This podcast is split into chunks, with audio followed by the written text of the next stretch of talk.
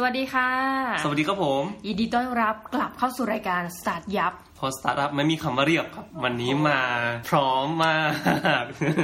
พูดเองเลย เจ้าของพูดเองรายการพูดเองเลยว่าวันนี้พูดชื่อรายการถูกต้องแล้วถูกต้องแล้วครับนะะวันนี้เราไม่หลงไม่ลืมสองเดือนผ่านไปเท่านั้นเองทุกผู้ฟังในนะที่คะสุดเราก็ทำได้ถูกต้อง วันนี้เราจะมาพูดถึงเรื่องอะไรกันคะพี่โสพลให้แนะนำเองเลยอ๋อ ที่จริงก็เอ่อมีหัวข้อนี้คิดอยู่นานแล้วเหมือนกันเพราะว่าเอาชื่อรายการเนาะสตาร์ทยับพอสตาร์ทอัพเนี่ยมันยังไงมันก็ไม่มีคำว่าเรียบเนี่ยเออมีพูดผิดเออไม่พูดผิดแล้วโอเคโอเคก็คือว่าเราอยากจะพูดถึงเรื่องธุรกิจบางครั้งมันก็แบบเจอเหตุการณ์ที่ไม่คาดฝันอะไรเงี้ยครับเกิดขึ้นเนาะเพราะฉะนั้นเนี่ยเราก็อยากจะยกเคสต่างๆ ที่เกิดขึ้นในในโลกปัจจุบัน แล้วก็เอ่อมีอะไรที่เราสามารถที่จะเรียนรู้กับสิ่งเหล่านี้ได้บ้างอะไรเงี้ยครับผมอืมคือว่าง่ายคือมันเอาตามชื่อเลยสตาร์ทยับจริงๆนะคะครับคือธุรกิจที่รู้สึกว่ากำลังค่อนข้างที่จะยับยับช่วงนี้นะคะ เดี๋ยวขอ introduce เลยว่าวันนี้เราจะพูดกันถึงเรื่องราวของ Forever 21ฮะร้านเสื้อผ้า fast fashion เจ้าใหญ่ พูดถึง Forever 21 นี่แฟนพี่โสพลชอบไหมคะ หรือเขาเคยพูดถึงมา เคยพูดถึงครับแต่จะบอกว่าไม่ใช่แฟนตัวยง เคยไปดูแล้วแต่รู้สึกว่ามันแบบไม่โดนอะไรเงี้ย รู้สึกว่ามันเด็กไปอะไรประมาณเนี้ยครับผมเออปรากฏว่ามีคนคิดแบบเนี้ยเยอะมากคือรุ่นพวกเราเนี่ยพี่โสพลมัน30กว่าอืมพอไปดูคือแค่ชื่อเนี่ยมันก็ไม่ welcome คน generation นี้ละนะคะก็คือ forever 21ใช่คือมันจะมีคนประเภทหนึ่งพี่โสพลเวลาแต่งตัวแล้วนี่ต้องบอกว่าพี่โสพลก็จะเป็นแบบสไตล์มินิมอลเนาะมากเสื้อยืดกางเกงยีนเออซื้อกางเกงยีนอ้าวนี่คือสตาร์ทอัพจริงๆแต่ว่ามันจะมีบางคนพี่โสพลคือไม่ว่าคุณจะอายุเท่าไหร่คุณจะแต่งตัวเด็ก พี่เคยเห็นไหมคนอายุ50กว่าแต่งตัวแบบโอ้โหเปรี้ยวเข็ดฟันมากเลยพวกผู้หญิงอะไรเงี้ย แต่เขาก็มีสไตล์เป็นของตัวเองอ่านั่นคือสิ่งที่เขาต้องการ ทีนี้เราก็เลยบอกว่าอย่าง Forever 21 เนี่ย มันจะไม่ใช่ คือแต่ละแบรนด์เขาจะมีการ positioning style ของตัวเอง อ่า มี character ของตัวเองใช่อ่าอย่างง่าย ๆนะคะ ในหลายกรณีผู้นี้อย่างกรณีของ Jazz p a o กรณีของ Lyn Lyn Around นี่ขอพูดแบรนด์อื่น เขาก็จะบอกว่าอย่าง Lyn Around เนี่ยไม่รู้พี่โสพลเคยได้ยินไหมเคยได้ยินอ่าลินอะไรเงี้ยเขาก็จะพูดถึงว่าธีมของมันเนี่ยคือการเป็นแบบ คุณหนูชิคๆอ่าอะไรแบบนี้นะคะ หรือว่าในเครือทั้งหลายเนี่ยเขาก็จะมีหลัก แต่ว่าอย่าง Forever 21เนี่ยมันน่าสนใจว่าเขาพยายามทำให้แบรนด์มันดูเด็กอะอืมใช่ เด็กที่นี่ไม่ได้หมายถึงว่าเด็กตัวเล็กๆนะคะแต่หมายถึงว่า ยังคงคือเลยช่สวงภาพวัยรุ่นมหาลัยเออ แต่ว่ามันยังช่เข้มหาลัยอะไรเนาะเงี้ยครับมันยังเป็นเด็ก ดังนั้นกลุ่มลูกค้าตรงเนี้ยที่เขาพยายามจะดึงก็คือ กลุ่มที่ถ้าบอกว่าช่วงมหาลัย มันคือกลุ่มหลักๆ ที่ไม่ได้มีรายได้เนาะแต่มีกำลังซื้ออมเพราะเงินของพ่อแม่อือหือแต่จะมีกำลังเท่าไหร่ในยว่ากันอีกเรื่องเอาละค่ะวันนี้เราจะมาพูดถึง Forever 21 ในรูปแบบของธุรกิจ เลยไปแล้วเรื่องเสื้อผ้านี่เราไม่วิพากษ์มากเพราะไม่ใช่เอ็กซ์เพรสนะคะเป็นไงมาไงคะพี่โสพลก็เอ่อ Forever 21 ถูกสร้างมาโดยเอ่อชาวอพยพชาวเกาหลีเนาะชื่อว่าโดวอนชางแล้วก็จินซุกชางอ่านะก็ครัเป็บนผมสามีภรรยาเป็นกัสานมีภรรยากันอ่าแล้วก็เริ่มต้นมาตั้งแต่ 30 กว่าปีที่แล้วละก่อตั้งปี 1984 ต้องบอกว่าอายุมากกว่าน้องหมีอีกนะอ่าของผมเออใช่ของผมประมาณช่วงที่ผมเกิดพอดีเอ้าเหรอคะผมเกิด 82 อ๋อแปดสองอ๋อ จริงๆเราก็ห่างกันไม่มากพี่โสุพลหนึ่งเก้าแปดสี่นี่เป็นปีเกิดพี่เต๋อนวพล รู้ไปทำไมไม่รู้รู้ไปทำไมคือแต่จำได้ใช่ไหมคือนึกออกขึ้นมาว่าอะแต่ว่าก็คือว่า Forever 21เนี่ยก็เติบโตมาเรื่อยๆ แล้วก็มาพีคมากช่วงปี 2008 2009 ช่วงเนี้ยมาเรื่อยๆเงี้ยครับ เออ แล้วก็มาเปิดในไทยด้วยเหมือนกันโอ้เออมาเปิดในไทยด้วย แต่ว่าเมื่อปี 2018 ก็เรียบร้อยไปละ ปิด กิจการในคือไทยอย่างนี้เคยเห็นอยู่ค่ะ เคยเห็นอยู่ใช่ไหมเห็นที่อารมณ์ตามแบบอย่างพวกเครือเซ็นทรัลอืมเมกาบางนาเอาเห็นหลายที่ใช่คือเห็นจนทำให้เรารู้สึกว่าอ๋อ Forever 21 มีแล้วในในเมืองไทยเมืองไทยในใช่มันยุพีโรคปมากก็เห็นใช่มัน peak มากจริงๆ แล้วก็อย่างที่น้องหมีบอกไปก็คือเป้าหมายก็คือ young adult เนาะอืมบาง young adult แล้วก็แบบสามารถเป็นแบบคล้ายๆแบบ trendy อะไรเงี้ยครับมาแล้วก็แบบ เป็นแฟชั่นที่แบบมาเร็วไปเร็ว อืม แต่ว่าช่วงที่ผ่านมาเขาก็เจออุปสรรคเยอะ เจออุปสรรคเยอะแล้วก็มีปัญหาที่ที่เกิดขึ้นในการที่ไม่เปลี่ยนแปลงในการยึดติดกับสิ่งที่ตัวเองเคยทำมา ก็เลยกลายเป็นปัญหาที่เกิดขึ้นนะครับ เดี๋ยวเราจะมาเจาะลึกกันว่าเกิดอะไรขึ้นกับ Forever 21เนาะที่พี่สมพลบอกว่าเขายึดติดกับสิ่งที่ทำมา อันนี้อยากจะให้พี่สมพลอธิบายนิดนึงค่ะว่า ที่เขาทำมาเนี่ยเขามันมีอะไรผิดพลาดเหรอที่เขาไปยึดติดเนี่ยคืออย่างแรกเลยก็คือว่าเราชอบออนไลน์มากขึ้น เออนี่จริงใช่ไหมอ่าอ่าเราชอบออนไลน์มากขึ้น เพราะว่าคนปกติแล้วเนี่ยอย่างเราอย่างน้องหมีเนี่ยผมเชื่อเลยว่าซื้อเสื้อผ้าบางทีก็ซื้อออนไลน์ อย่างผมซื้อเสื้อยืดหรือไปซื้ออะไรอย่างเงี้ยครับคือเราเรารู้อยู่แล้วว่าเราเราใส่อะไรอะไรเงี้ยครับผมซื้อเสื้อยืดไซส์ไหนอะไรเงี้ยครับผมก็ซื้อมาซื้อออนไลน์ยูนิโคล่มาส่งอะไรเงี้ยอ๋อที่ซื้อออนไลน์ของยูนิโคล่ใช่ครับเพราะว่าผมผมใส่อยู่ไซส์เดียวใส่อยู่สีเดียวด้วยสีแบบเทาๆดำๆอะไรเงี้ยเพราะฉะนั้นก็เลยแบบเวลาซื้อก็ไม่ได้เข้าร้านเลยปกตินะก็คือแบบซื้อออนไลน์มากขึ้น แล้วก็อีกอย่างหนึ่งก็คือ เขาบอกว่าที่เขาไปทำวิจัยมาคือเขาบอกว่า Gen Z เนี่ยกับมิเลเนียลเนี่ยเขาซื้อสินค้าที่เป็นมือสองมากขึ้นฮะอืมสินค้าที่เป็นมือสองมากขึ้น เพราะว่าเขาพยายามจะลดมลภาวะของโลกร้อน คือเขาสนใจในเรื่องเนี้ยมากขึ้นเข้าใจไหมครับอ่าเออเหมือนคล้ายๆกับว่าเขาไม่เขาไม่อยากจะสนับสนุนแบรนด์ที่มาเร็วไปเร็ว แล้วก็แบบสร้างมลภาวะให้โลกเยอะขึ้นอะไรอย่างเงี้ยครับผมอ่าเออก็เลยกลายเป็นว่านี่คือเทรนด์ที่มา อืมอืมอันนี้อันนี้ตรงกันที่อ่านกับ research paper วิจัยมาเหมือนกันค่ะ ที่บอกว่ายุค millennial เนี่ยจะทำธุรกิจอย่างไรให้รอดใช่ถ้าจะเอาคนยุคนี้นะ นั่นก็คือเขาบอกธุรกิจรักโลก ใช่ eco ทุกแบบ friendly เออ sustainable eco-friendly fashion คือยอมจ่ายแพงกว่า ถูกต้อง แต่ว่าให้รู้ว่าบริษัทนั้นน่ะ contribute อะไรให้กับโลกใบนี้อือฮึเออเพราะนั้นใครที่ทำธุรกิจอันนี้ก็ฝากไว้ประการหนึ่งเพราะนั้นถูกต้องสิ่งที่ตรงกันข้ามเลยกับกรณีรักโลกคือ fast พวกรีเทลทั้งหลาย fast fashion เหตุผลคือหนึ่งในสิ่งที่ก่อให้เกิดปัญหาสภาพแวดล้อมมากๆ นั่นคือธุรกิจเสื้อผ้านะฮะครับเพราะว่าแต่ละปีเสื้อผ้าที่แบบจะต้องใช้แล้วทิ้งเนี่ยเยอะมากถูกต้องอย่างในญี่ปุ่นเนี่ย คือเราจะเห็นว่าเสื้อผ้าแบบถ้าเป็นประเทศพัฒนาแล้วเขาอาจจะไปบริจาคให้ประเทศกำลังพัฒนาอย่างนี้เนาะกรณีญี่ปุ่นเนี่ยเขาบ่นเลยว่ามันต้องแบบ มีการสร้างเทคโนโลยีที่เอามาเผาเสื้อผ้าแล้วเอาแก๊สนั้นไปทำประโยชน์อย่างอื่นน่ะ คือเสื้อผ้ามันเยอะขนาดที่เขาบริจาคก็ไม่ไหวแล้วเขาต้องเผาทิ้งอย่างเงี้ยใช่ครับโอ้น่ากลัวมากนะคะ เอาเป็นว่าข้อเหล่านี้มันอย่างที่พี่พูดมันก็ไม่ได้กระทบเฉพาะ Forever 21 แต่แสดงว่าต้องมีอะไรบางอย่างฮะที่ทำให้ Forever 21 อยู่ไม่ได้ในหลายๆประเทศฮะอะเรื่องที่สองคือ rental เรื่อง cost เรื่องการมี warehouse เป็นของตัวเอง อืมอ่าอันนี้คืออีกอย่างหนึ่งที่ Forever 21 พยายามยังยังยังฝืนทำมาเรื่อยๆ ก็คือการแบบไปเปิดแบบ brick and mortar store ครับนะครับเปิดร้านตามห้างต่างๆอะไรเงี้ยโดยที่ไม่ได้เน้นไปทางขายออนไลน์เออแปลกเนาะเออคือเขายังยึดติดกับต้องมีร้านอย่างเงี้ยแต่ว่าคนเข้าร้านน้อยลงถูกไหมครับสิ่งที่ตลกอะถ้างั้นขอมอง ร้านมันบอกว่าอย่าง adult อืมแต่วิธีการคิดมันเป็น old people คือมันเปิดร้านใช่ก็ยังจะเปิดร้านอะไรเงี้ยแบบ มีเอ่อร้านหนึ่งที่เขาเช่าพื้นที่แพงที่สุดเป็นอันดับเจ็ดของโลกอะที่นิวยอร์กเป็นอันดับเจ็ดของโลกแล้วสี่สี่ล้านเหรียญมั้งต่อปีอะไรประมาณเนี้ยก็ยังจะเช่าก็ยังเช่าอยู่อะไรเงี้ยครับเออเออ ก็ยังฝืนทำไปอยู่ เพราะฉะนั้นนี่คือการพยายามทำในสิ่งที่ตัวเองเคยทำมาอืมคิดว่ามันได้ผลเพราะมันยังมันยัง work อยู่อะไรเงี้ยแต่มันโลกมันเปลี่ยนไปละคือต้องบอกว่า อันนี้มันคืออายุครบประมาณสักราว30สี่ สิบปีแล้วสามสิบห้าปีสามห้าอะปีโดยประมาณอจจสี่สิบทีนี้35ปีเนี่ย มันคือการเดินทาง แต่แบรนด์มันคือ Forever 21ไงใช่มันคือวัยกลางคน และต้องบอกว่าอายุของคุณชางคุณจางเนี่ยอืม CEO ก็60กว่าแล้วใช่คือคนอยู่ในวัยเกษียณ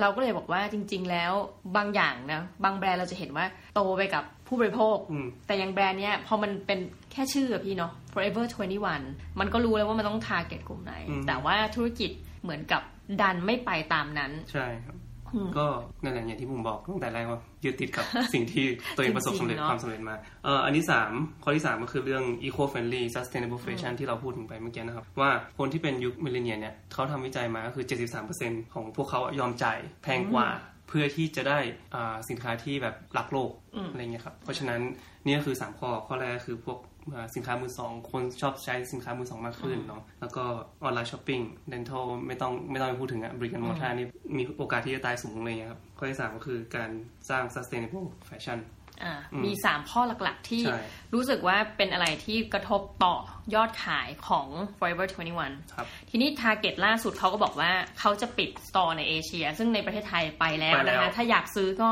ต้องไปครับประเทศอื่นฮะแล้วก็ปิด store ในยุโรป ใช่ ปิด store ในยุโรป ตอนนี้ก็จะเหลือแค่อเมริกา เม็กซิโก แล้วก็ลาตินอเมริกาอ่าทีนี้เขาก็จะไปโฟกัสตลาดแค่นั้นแหละค่ะ ก็คือในอเมริกาก็จาก 800 สาขาเหลือประมาณ ตอนนี้เหลือ 600 400ตอนคือเขาเขาตั้งเป้าว่าจะปิด 350โอ้โหทั้งหมดก็จะเหลือประมาณสัก400กว่า400ส่วนเนอะใช่ครับประมาณเกือบครึ่งครึ่งหนึ่งครึ่งนิดก็เป็นว่าตอนนี้ถึงแม้จะเหลือสาขาเยอะแต่ก็ต้องบอกว่าทยอยปิดลงมาทยอยปิดเรื่อยลงมาๆจะโฟกัสไปที่แค่ตลาดอเมริกาเหนือแล้วก็อเมริกาใต้ ซึ่งเราเข้าใจว่าเขาคิดว่าทำได้ดีๆครับอ่า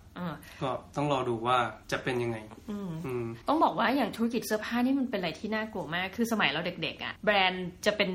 แบรนด์แบบหนึ่งใช่พอเราโตมาหายไปหมดแล้วนะพี่อืมมันจะมีช่วงนึงที่โอ้โห Versace นี่แบบ คือคนมีตังค์ต้องใส่ Versace อะไรเงี้ยเออมันตอหายไปเลยนะไปไหนเออมันหายเออไปมันกลายเป็นแบบ มันยังมีอยู่ แต่มันอืมกลายเป็นเหมือนกับ rare item ไปอะไรเงี้ยแล้วเรากำลังพูดถึงว่า เอ้ย น่าสนใจที่ทำไมเขาถึงเอาตลาดเอเชียออกนะอืมเพราะว่าจริงๆ ใครๆ ก็อยากจะมา ตลาดเอเชีย เพราะว่ากำลังซื้อมันเยอะ อันนี้เราก็น่าสนใจอีกว่าวิธีคิดต่อไปแบบที่เขาคิดว่าจะปิดตลาดเอเชียเนี่ยมันถูกหรือมันผิด ก็เดี๋ยวเรามาต้องมาดูกันเขาอาจจะเป็นเน้นออนไลน์มากขึ้น คืออันนี้อ่าผมหวังว่าเขาจะเป็นเน้นออนไลน์มากขึ้น เราได้แต่แบบภาวนาให้เขาเนาะก็ทุกอย่างเนี่ยครับคือมันมีบทเรียนอยู่แล้วล่ะ เนาะอืมเพราะว่าธุรกิจพวกเนี้ยอย่างแรกเลยเราต้องศึกษาเทรนด์ก่อนว่าการเปลี่ยนแปลงเนี่ยมันเปลี่ยนแปลงอยู่เสมอดูว่าลูกค้าต้องการอะไรเนาะเทรนด์ไปทางไหนอะคู่แข่งเขาทำอะไรอยู่อืมอะไรเงี้ยอย่าง H&M เอยหรือว่า Zara เอยอะไรเงี้ยเขาก็มีแบบโปรเจกต์หรือว่าแนวคิดที่พยายามจะรักโลกมากขึ้น อืมอืมเราก็เห็นที่เขาพยายามจะทำ มีหลายแคมเปญที่พยายามออกมาช่วยโลกอะไรเงี้ยเพราะฉะนั้นก็เปลี่ยนจุดยืนของตัวเองอืมอืมบางทีก็จะยืนหยัดอยู่กับสิ่งที่ตัวเองทำอยู่มันก็ไม่ได้อะไรเงี้ยแล้วก็โลกเปลี่ยนคนก็เปลี่ยนเนาะอืมอืมเพราะฉะนั้นคนก็ไม่ไม่ได้พยายามจะซื้อของใหม่อยู่ตลอดเวลา ตอนนี้เราก็เห็นเทรนด์ของการเช่าชุดอ่ากำลังมาด้วยเหมือนกัน เพราะฉะนั้นคนก็ไม่ได้ต้องการที่จะซื้อของใหม่อยู่ตลอดอืมบางทีก็แบบเทรนด์ก็เช่าชุดนี่นะจะบอกว่ามันเป็นอะไรที่คนรุ่นใหม่พยายามจะทำเพราะไม่อยากจะโอนคนสมัยเนี้ยไม่อยากจะโอนอะไรแล้ว ไม่อยากจะซื้อบ้านไม่อยากจะซื้อรถไม่อยากจะแบบเอ่อเสื้อผ้าบางทีก็ยังไม่อยากจะซื้ออะไรอย่างเงี้ยเพราะฉะนั้นเนี่ยคือการ rental หรือว่าการการยืมของเนี่ยมันกลายเป็นสิ่งที่เป็นเทรนด์ของธุรกิจที่กำลังมา เพราะฉะนั้นเนี่ยถ้าสมมติว่า Forever 21ต่อไปแบบทำเป็น rent and return อะไรอย่างนี้ก็อาจจะ work เสียใจมากเลยที่คุณชางเนี่ย แกฟังภาษาไทยไม่ออกเนาะก็ก็มันอาจจะมีคนไปแปลให้เขาฟังแต่ว่า แต่คือนี้นี่คือความคิดของผมเองผมแค่บอกรู้สึกว่าเออมันก็มีโอกาสเป็นไปได้ ถ้าเขาทำในโมเดลนั้นอะไรเงี้ยอืมนี่น้องหมีอยากจะมาพูดถึงเรื่องราวของแบรนด์ ในประเทศไทยแบรนด์หนึ่งนี่เป็นข้อมูลแบบ insight นะคะซึ่งเราก็กำลังลุ้นละกันเนาะเราก็อยากให้เอาพุ่งตรงธุรกิจเนี่ยที่มันอยู่ในประเทศไทยอยู่รอด แบรนด์นี้เป็นแบรนด์ที่ก่อตั้งมานานเหมือนกันเอาว่าไม่แพ้ Forever 21กันละกันนะคะ สาขาก็เยอะแล้วก็เป็นลักษณะหนึ่งคือเปิดในเน้นการเปิดในห้างเหมือนกันอืมทีนี้คู่แข่งของแบรนด์ไทยนี้เนี่ยแบรนด์เสื้อผ้าเนี่ยนะคะ ก็คือซาร่าเวลาที่เขามอง แต่ใช่ณตอนที่เขามองว่าคู่แข่งคือซาร่าเขาไม่ได้มองสิ่งที่กำลังจะเกิดขึ้นตอนนั้นคือ ว่าจะมีโลกออนไลน์มาแข่งกับเขาอ๋อปรากฏว่าตอนเนี้ยสภาพก็คือ นี่เราพูดแล้วกลัวโดนฟ้องมากแต่ข้อมูลอินไซต์คือ ปี 40 ไม่ปลดพนักงานที่เป็นดีไซเนอร์อ่าแต่ตอนนี้ปลดแล้วที่ performance ไม่ดี พี่พี่ต้องนึกนะว่า 40 ไม่ปลดอะมาปลดช่วงเนี้ย แสดงว่ามันเป็นอะไรที่ค่อนกี่ข้างปีจะวะเนี่ยก็ประมาณ 20 20ปีกว่าปีให้หลังเนาะแต่ว่าสิ่งหนึ่งที่น่าสนใจคือเขาก็ยังยืนยันที่จะคงแบรนด์คงเอาไว้ในร้านค้า ต้องบอกอีกครับอย่างบางจังหวัด แบรนด์นี้จะขาดทุนตั้งแต่เปิดขึ้นมาจนกระทั่งปัจจุบันก็ คือยังในจังหวัดนั้นนะก็ยังทำเขาไปอยู่เปิด แต่เหตุผลที่เขาว่าทำไมต้องมีร้านอยู่เพื่อให้คนยังจดจำภาพได้ ซึ่งน้องหมีไม่รู้ว่านี่คือวิธีที่ถูกต้องหรือเปล่านะ คือยังไงยังเปิดแต่ว่าเราจะรู้เลยว่าตอนเนี้ยเอ่อเทรนด์ในการซื้อของเนี่ย บางทีมันชิฟไปจากจังหวัดที่น้องหมีที่ไม่ถึง อืมพี่สุพลคิดว่าจังหวัดไหนในประเทศไทย ถ้าไม่นับกรุงเทพอันนั้นมันแน่นอนอยู่แล้ว ขายดี จังหวัดไหนที่ขายสินค้า พวก fast fashion ทั้งหลายเนี่ยดี มันต้องไม่ใช่เมืองที่เราคิดแน่ๆเลยอะแน่นอนมันไม่ใช่ มันต้องไปทางชลบุรีอะไรพวกนี้ปะออกไปทางนู้นปะหรือว่าที่มีกำลังซื้อเยอะหรือว่าอีสานปะอ่าใช่ตอนนี้นะคะ ปรากฏว่าหนึ่งในจังหวัดที่ขายดีมาก เพราะว่าคนต่างประเทศเดินเข้ามาซื้ออ๋อนั่นคือชายแดนเนาะอุดรธานีอืมเขาบอกโอ้โหเปิดปุ๊บกำลังซื้อเยอะมากแต่จังหวัดที่อ่าง่ายๆพี่โสพลอยู่เชียงใหม่เนี่ยอืม เป็นจังหวัดที่เปิดยังไงก็ขาดทุน ดังนั้นเราจะเห็นคือห้างเนี่ยสงสารนักท่องเที่ยวค่ะถ้าท่านเดินมาท่านช่วยไปซื้อเสื้อผ้าเขาหน่อยเพราะว่าแบรนด์หลาย ๆ แบรนด์เปิดอุตส่าห์มาเปิดให้แต่ขาดทุนตลอด แต่แค่เปิดเพราะว่าต้องมีหน้าร้านอืมดังนั้นในระยะเพื่อให้คนยาวเห็นเนาะอืมเหมือนคล้ายๆเป็นที่โชว์โชว์รูมใช่ถ้าไม่ไหวจริงเราเชื่อว่าระยะยาวคนเชียงใหม่จะขาดแคลนเสื้อผ้านะมันมีปิดหดมันมีเทรนด์อันนี้ตรงนี้ที่น่าสนใจที่อเมริกาเขาบอกว่าไปเลือกซื้อเสื้อผ้าออนไลน์อืมแล้วก็มาลองที่ร้านฮะ ไปเลือกเสื้อผ้าออนไลน์อ๋อแล้วก็มาลองที่ร้าน คือคล้ายๆกับว่าเอาเลือกเลือกเลือกมาไว้อะไรเงี้ยครับแล้วก็ร้านก็มาเตรียมเหมือนคล้ายๆแบบเป็นห้องลองให้กับอ๋อเป็นห้องลองให้กับแค่นั้นแบรนด์นั้นแค่นั้น แต่เวลาจะซื้ออะกลับไปซื้อออนไลน์นะอืมเออแค่นั้นเองน่าสนใจเออแต่ก็ work ก็ดูแบบอืมเออก็รู้สึกใช้ว่าได้นี่เนอะเออคนก็แบบเข้ามาที่ร้านเยอะขึ้นอืมอะไรเงี้ยครับที่ร้านก็กลายเป็นโชว์รูมไปเลย คือบางทีต้องหมีรู้สึกเอง พี่ว่าเวลาตัด cutting อะบางทีอ่านง่ายๆ เราซื้อเสื้อ Uniqlo อะอืม M ของ season เนี้ยกับอีก M อะบางทีมันโรงงานคนละประเทศไงถูกไม่ไม่เท่ากันรอะเออเราต้องลองเนี่ยเรายังเป็นคนหัวโบราณนะน้องหมีคือต้องไปลองก่อน แต่ผมเนี่ยเป็นเสื้อยืดไงมันก็เลยแบบมาเท่ากันอ๋อหมพอดีมันก็เลยแบบไม่ได้แบบมากมากมายถึงแม้ว่าจะอาจจะไม่ตรงกันบ้างอะไรเงี้ยก็มี แต่จะบอกว่าถ้าตอนน้องหมีอยู่อังกฤษน่ะน้องหมีซื้อออนไลน์มากกว่าเมืองไทย เหตุผลเพราะไซส์มันอาจจะมันเป็นเป๊ะกว่า pattern เดียวกันอ่าใช่แต่อย่างของเมืองไทยบางทีมาจากโรงงานปากีมั่งพม่ามั่งเวียดนามมั่งมันก็จะไซส์แบบ งงๆหน่อยอะไรประมาณนี้ค่ะสำหรับวันนี้บทเรียนของ Forever 21 พี่โสพลมีอะไรจะฝากบอกกับ Forever 21 มั่ง ไม่มีครับ บอกฟอยว่าทีวันนี้วันคงบอกไม่ได้หรอกเขาเขาไม่รู้ว่าเขาจะฟังหรือเปล่าแต่เพียงแต่บอกว่าถ้าสมมติว่าใครทำธุรกิจอะก็คือว่าต้องตามพยายามตามเทรนด์เนาะพยายามคิดไปข้างหน้าอีกสักก้าวหนึ่งอย่ายึดติดกับประสบความสำเร็จความสำเร็จที่ตัวเองทำมาแล้วเนาะเพราะว่าไอ้ความสำเร็จอะ อย่างที่ใครบอกนะเอ่อของเจ้าของซีพีอะเจ้าสัวซีพีอ่าธนินเจรวนนท์ใช่บอกว่าความสำเร็จดีใจได้แค่วันเดียวนั่นแหละว้าวเนาะเพราะฉะนั้นก็เหมือนกันก็คือว่าอ่าไม่ว่าเราจะทำธุรกิจอะไรมา เราสำเร็จเราก็ดีใจแล้วก็พรุ่งนี้ก็เริ่มใหม่อะไรเงี้ยครับเพราะฉะนั้นเราพร้อมที่เราต้องพร้อมที่จะปรับเปลี่ยนเสมอโลกยิ่งเปลี่ยนไปเร็วด้วยสมัยนี้อืมนะคะ ผมก็ยังคิดอยู่ว่าธุรกิจไปรอดแหละเพียงแต่ว่าคุณจะเปลี่ยนให้ทันโลก ก็ฝากถึงผู้ทำธุรกิจทุกคนยังไงก็สู้ๆนะคะถูกต้องครับแล้วก็สู้ๆครับมันเหนื่อย